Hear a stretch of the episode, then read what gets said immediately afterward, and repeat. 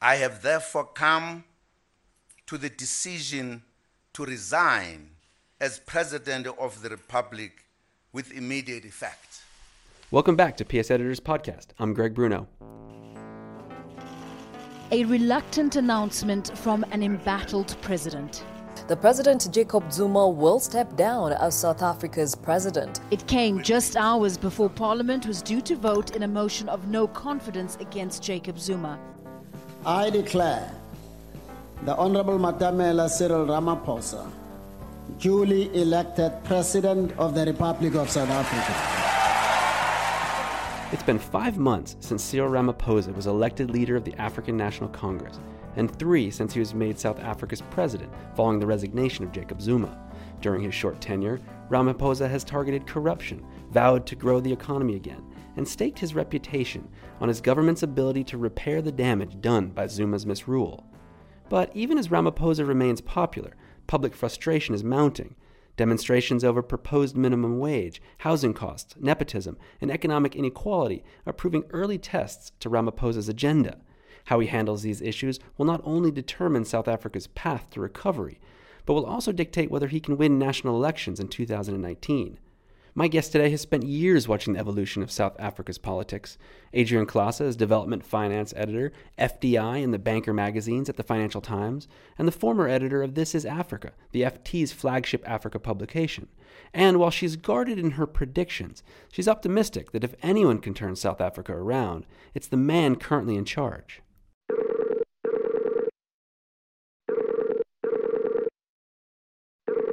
Hello. Hi, Adrienne. Hi there. Hi, this is Greg. Thanks for joining us today at P S Editors Podcast. Happy to be here. Thanks for calling. Of course. So let's get right to it. Um, much to talk about in South Africa. I'd like to start with a general overview, if we could, of the political situation in the country. Um, after nearly a decade of misrule by Jacob Zuma, the country is poised for a rebound under a new president, Cyril Ramaphosa. What's the mood like in South Africa at the moment, both on the street, but equally important within the A N C? I think on the street, um, look, South Africa remains a very politically divided country. I think generally speaking, people were quite happy to see President Zuma go. We were all glued to the screen, students were watching, everyone was very excited. He held us so long for hostage and we just feel like we're finally free because he was treating this country like his own personal playground and we've had enough of that. I think it's the best thing ever. Eh? I mean, on top of it, uh, leaders must come and go. Um, you know, I don't know if you watched any of the broadcasts on sort of the day when he was leaving, but generally the tone was one of sort of, you know, really happy that this guy is finally out because he held on for a very, very long time. Pure ecstasy. And he was, yes, it, there was a lot of ecstasy. People were really excited. Um, and there was a feeling amongst many um, reflected in the fact that in sort of, you know, municipal elections last year, the A N C, his party, um, lost an unprecedented number of urban areas to the opposition Democratic Alliance, which had never happened before. I mean, not since the fall of apartheid in nineteen ninety-four. So people were pretty fed up. I think they're cautiously optimistic, but at the same time, I mean, there are a lot of very deeply entrenched um, problems that uh, President Ramaphosa is facing. Um, you know, I think you are seeing a return also of investor confidence, which is important. But again, it's still a very, it's very early. It's only been a couple months. There's a lot of wait and, wait and see. There's also a lot of expectation. Yeah, I mean, With, within within the party itself, I mean, he was elected uh, head of the A N C with a pretty small, thin margin. Um, and I and I assume that that points to some questions or, or potential divisions within the party.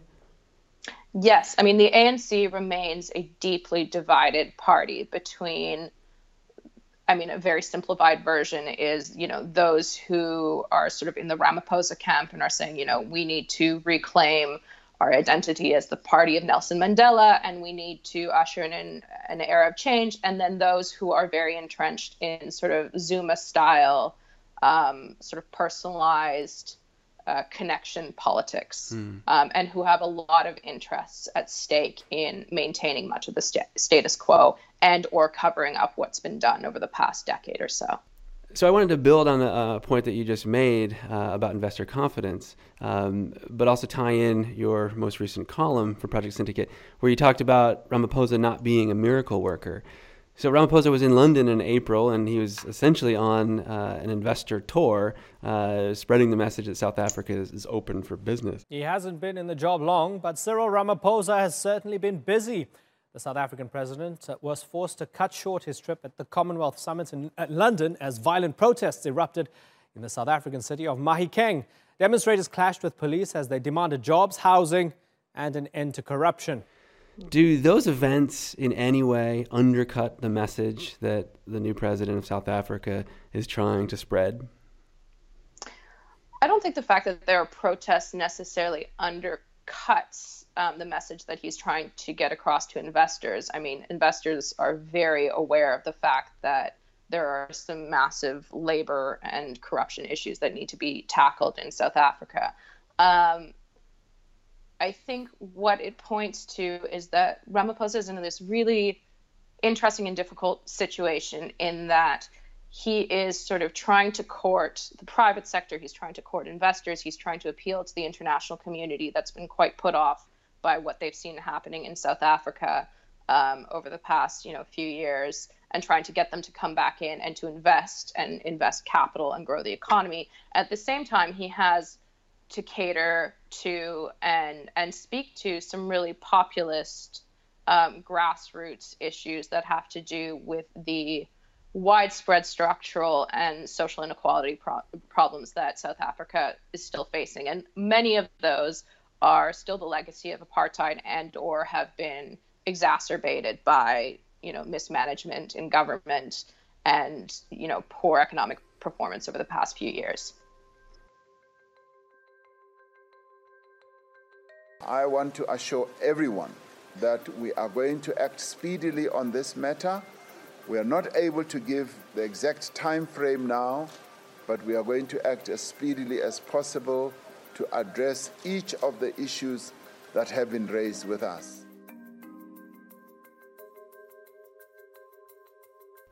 Okay, so those that you know, the anger on the street, uh, interestingly directed to the past, in some ways giving uh, Ramaphosa a pass and the ability to bring forth uh, and deliver on some of the promises that he's made.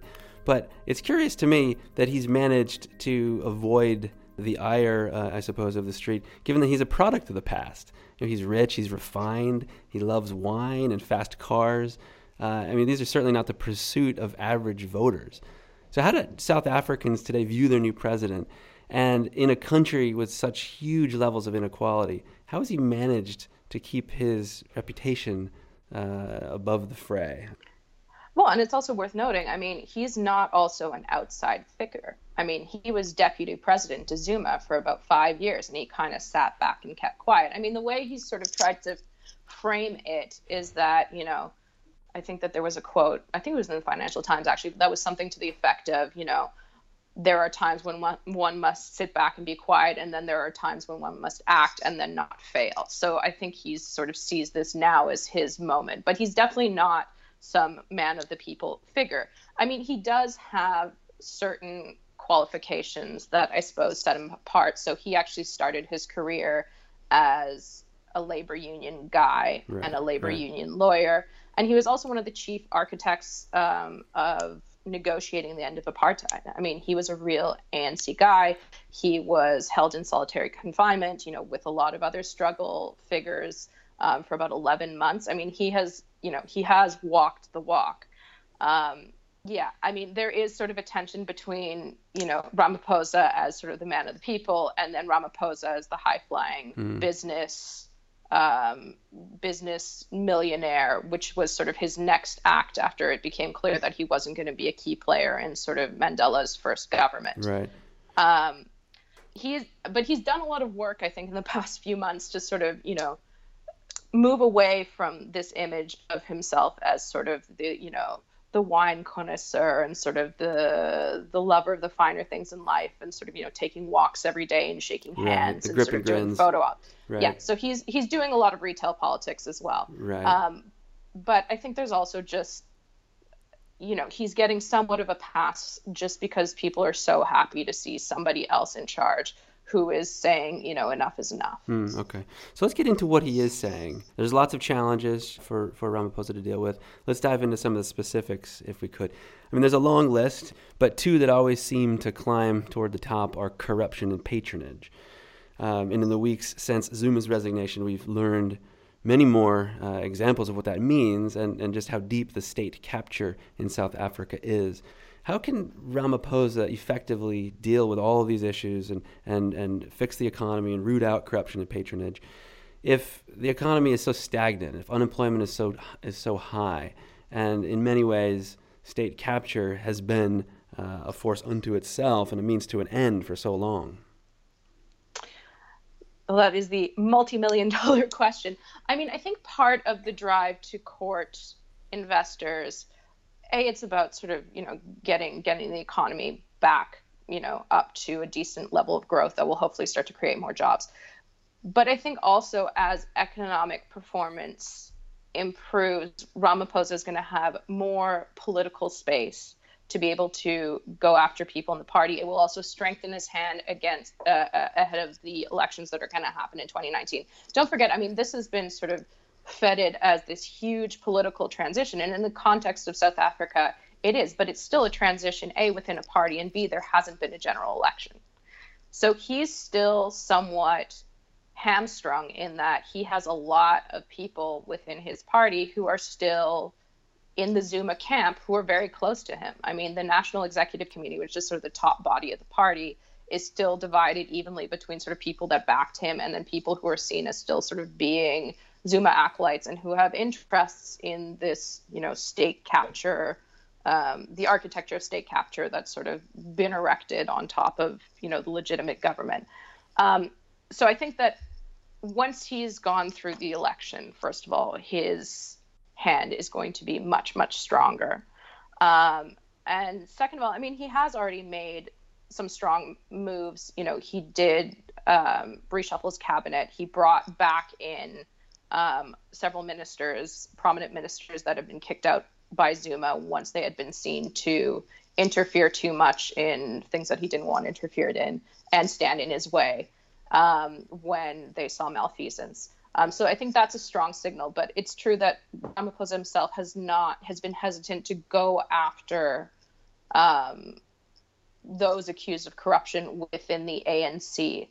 Um, I think that the, the fear then is that basically his coalition will crumble and mm. it will be very difficult for him so he has and to go, for the party. He has to go about to, doing that slowly, I would imagine. Yes, it's going to be a gradual process. This is not this is not a case in which it will be easy to just clean house mm. and then win an ele- election and then sort of fix the economy and all these other things at the same time. Now, I have to ask, uh, with so much anti-corruption talk happening and with a history of, of nepotism and patronage so deep and rife during the Zuma years, is it possible that Ramaphosa might get caught up in some of this stuff? I mean, put another way, how clean is he? From what we know, and again, who knows what could come out of the woodwork, but from what we know, he he himself is clean. That's the reason that he's been able to ascend in this way and sort of set himself apart. I mean, he did very, very well in business. He benefited a lot from sort of Black economic empowerment um, legislation that was passed by his own party early, you know, post-apartheid. Um, but he himself has never been implicated in any of the sort of quote-unquote muck, if you will, that many of the people around him um, have found themselves have have mired themselves in voluntarily, let's put it that way. Um, that being said, you know, there are people, again, quite close to him and within the cabinet who are not clean.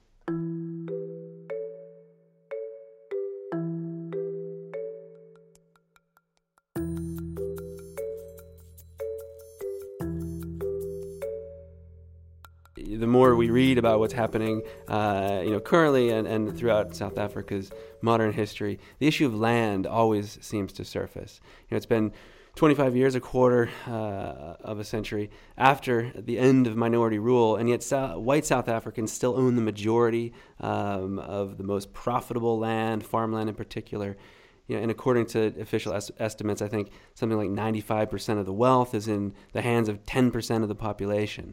So the, all of these issues uh, are, are are ones that Ramaphosa has vowed to change, especially on land ownership. So we want a roundtable dialogue, a full discussion on the question of land, because we want the protection of property rights not to be a protection of property rights to a few people only. Our economy has been also constrained by the fact that the land, which is a powerful resource, has just been reserved just for a few. So we want to unlock the levers of growth around the land. So let us share the land.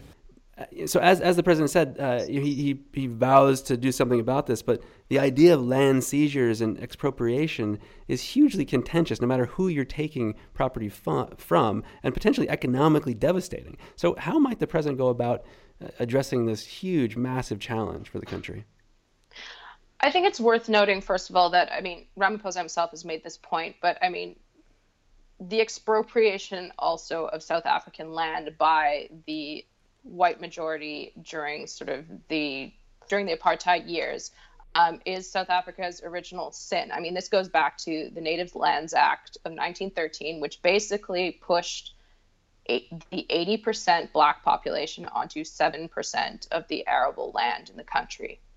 Hmm, that's a I mean, staggering it, figure. It's it's it, it's a travesty by any calculation. Post-apartheid, actually, and in the current constitution, I mean, uh, you know, the fear always with land redistribution, and as soon as the word expropriation comes up in relation to land, is Zimbabwe. So Zimbabwe, under Robert Mugabe, who is also now gone, um, in two thousand basically kicked, I mean, in very simplified terms, made it so that it was possible to remove white farmers from their land in Zimbabwe without compensation. And it it destroyed what had been sort of quite a, a very productive agricultural economy.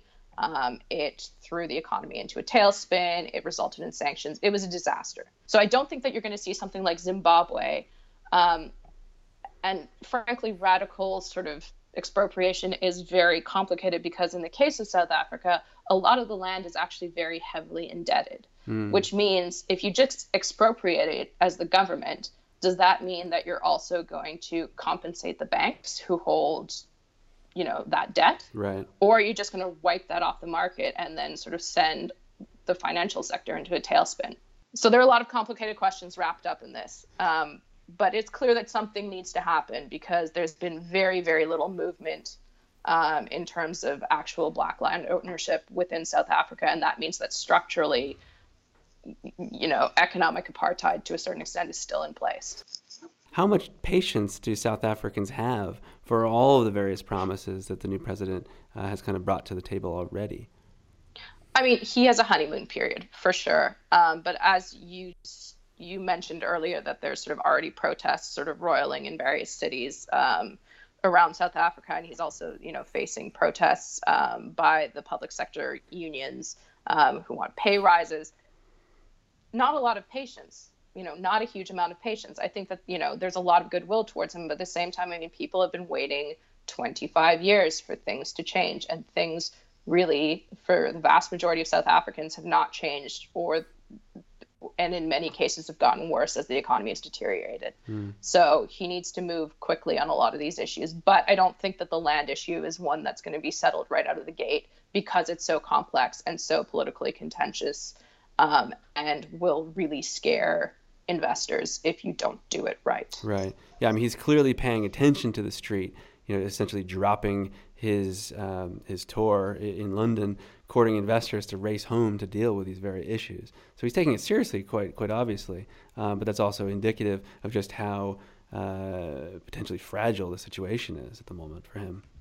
Yeah, definitely. I mean, again, he he has a deeply divided party, a dif- deeply divided country, and he hasn't consolidated his power at the head of the A N C entirely yet. You know, in, in the article that I wrote with, with Anne-Marie um, for you guys, you know, we did argue that we did argue that A, he was facing sort of a lot of different divisions on different fronts.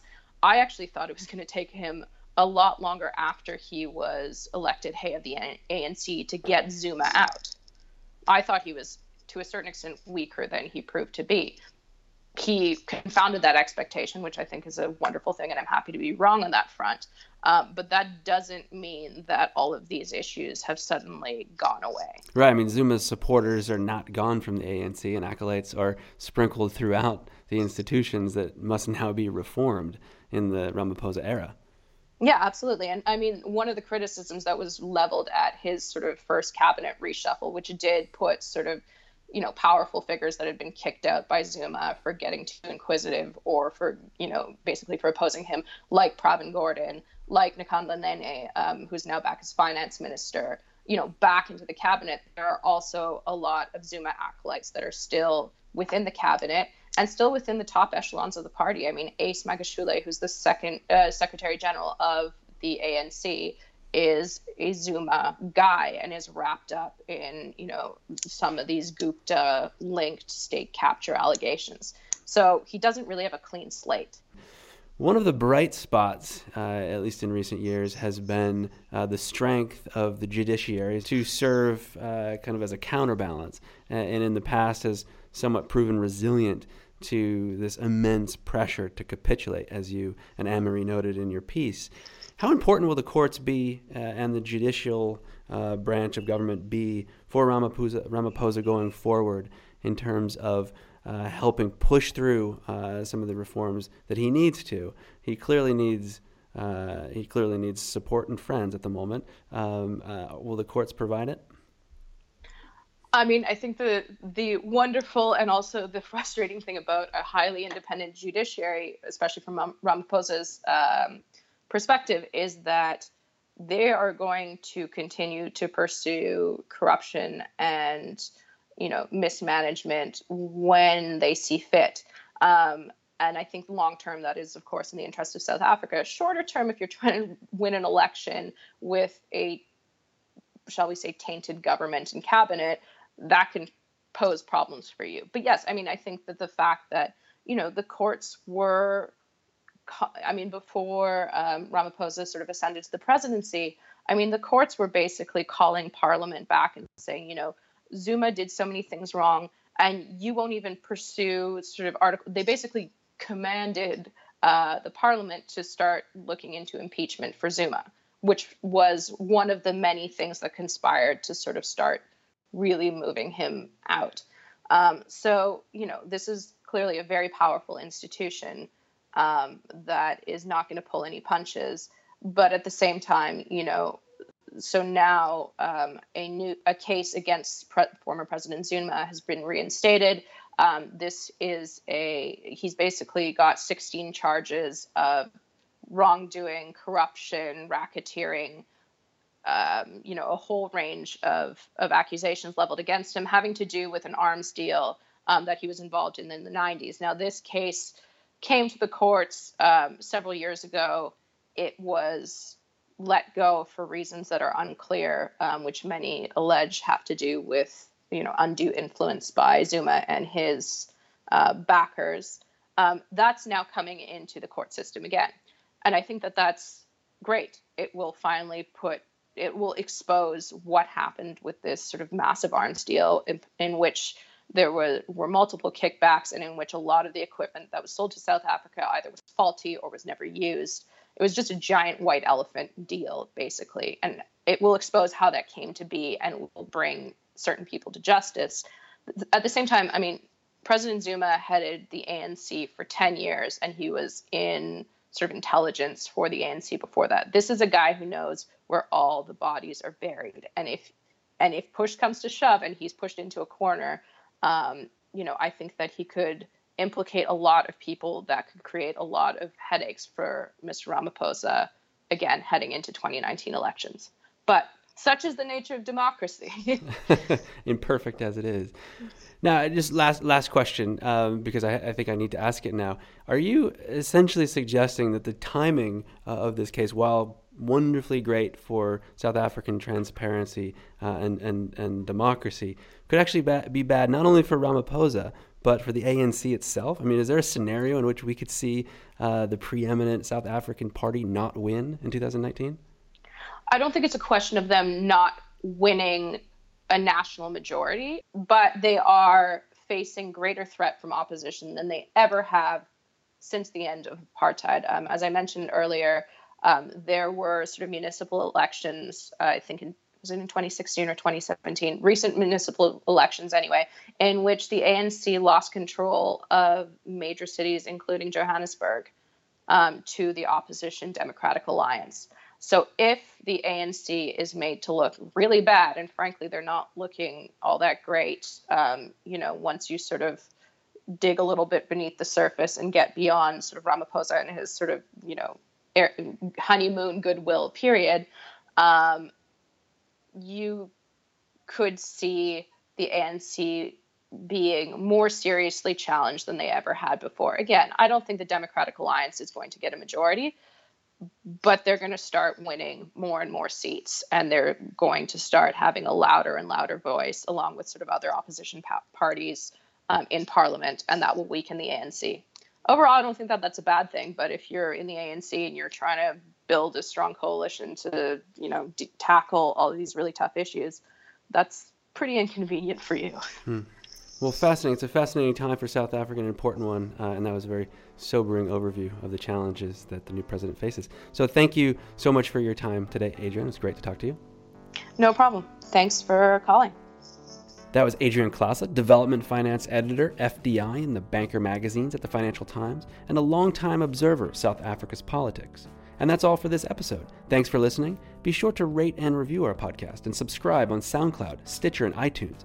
And if you like what you hear, why not subscribe to our newest editorial offering, On Point, at w w w dot project dash syndicate dot org.